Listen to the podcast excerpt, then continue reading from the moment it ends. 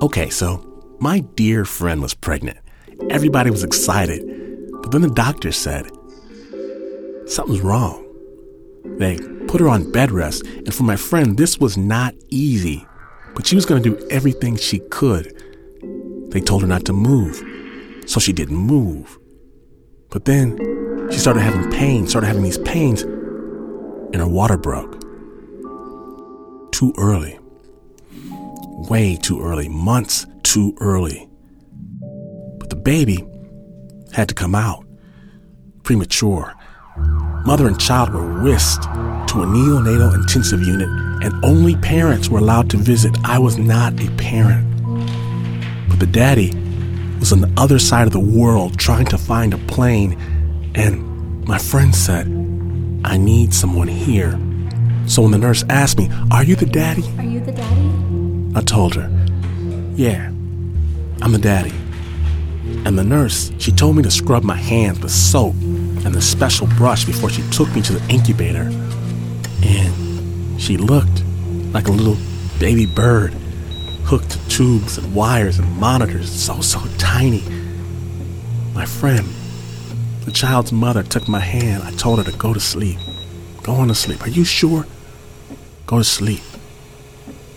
She finally left, and the nurses told me that what the baby, what a tiny baby under two pounds really needs is skin on skin contact. What can I do? They told me to strip. They set up a tent, an anti contamination tent, and sent me wearing nothing but my boxer shorts inside. The monitors kept beeping and beeping, rhythmic. The nurse picked up this little baby and her little mouth opened. The monitors went crazy, alarms, red, flashing, shrill, loud. I have never been more scared. Then she put that tiny baby on my chest and all those noisy monitors, all that crazy calamity. Calm down. Calm down to a heartbeat. Her heartbeat. Skin to skin.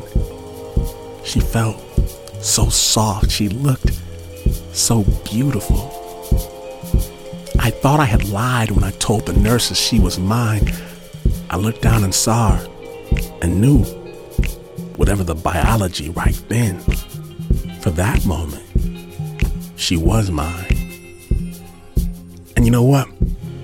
When I see her now, riding her bike with that big old horsey laugh, and I ask, Who's your favorite? I don't care who she says.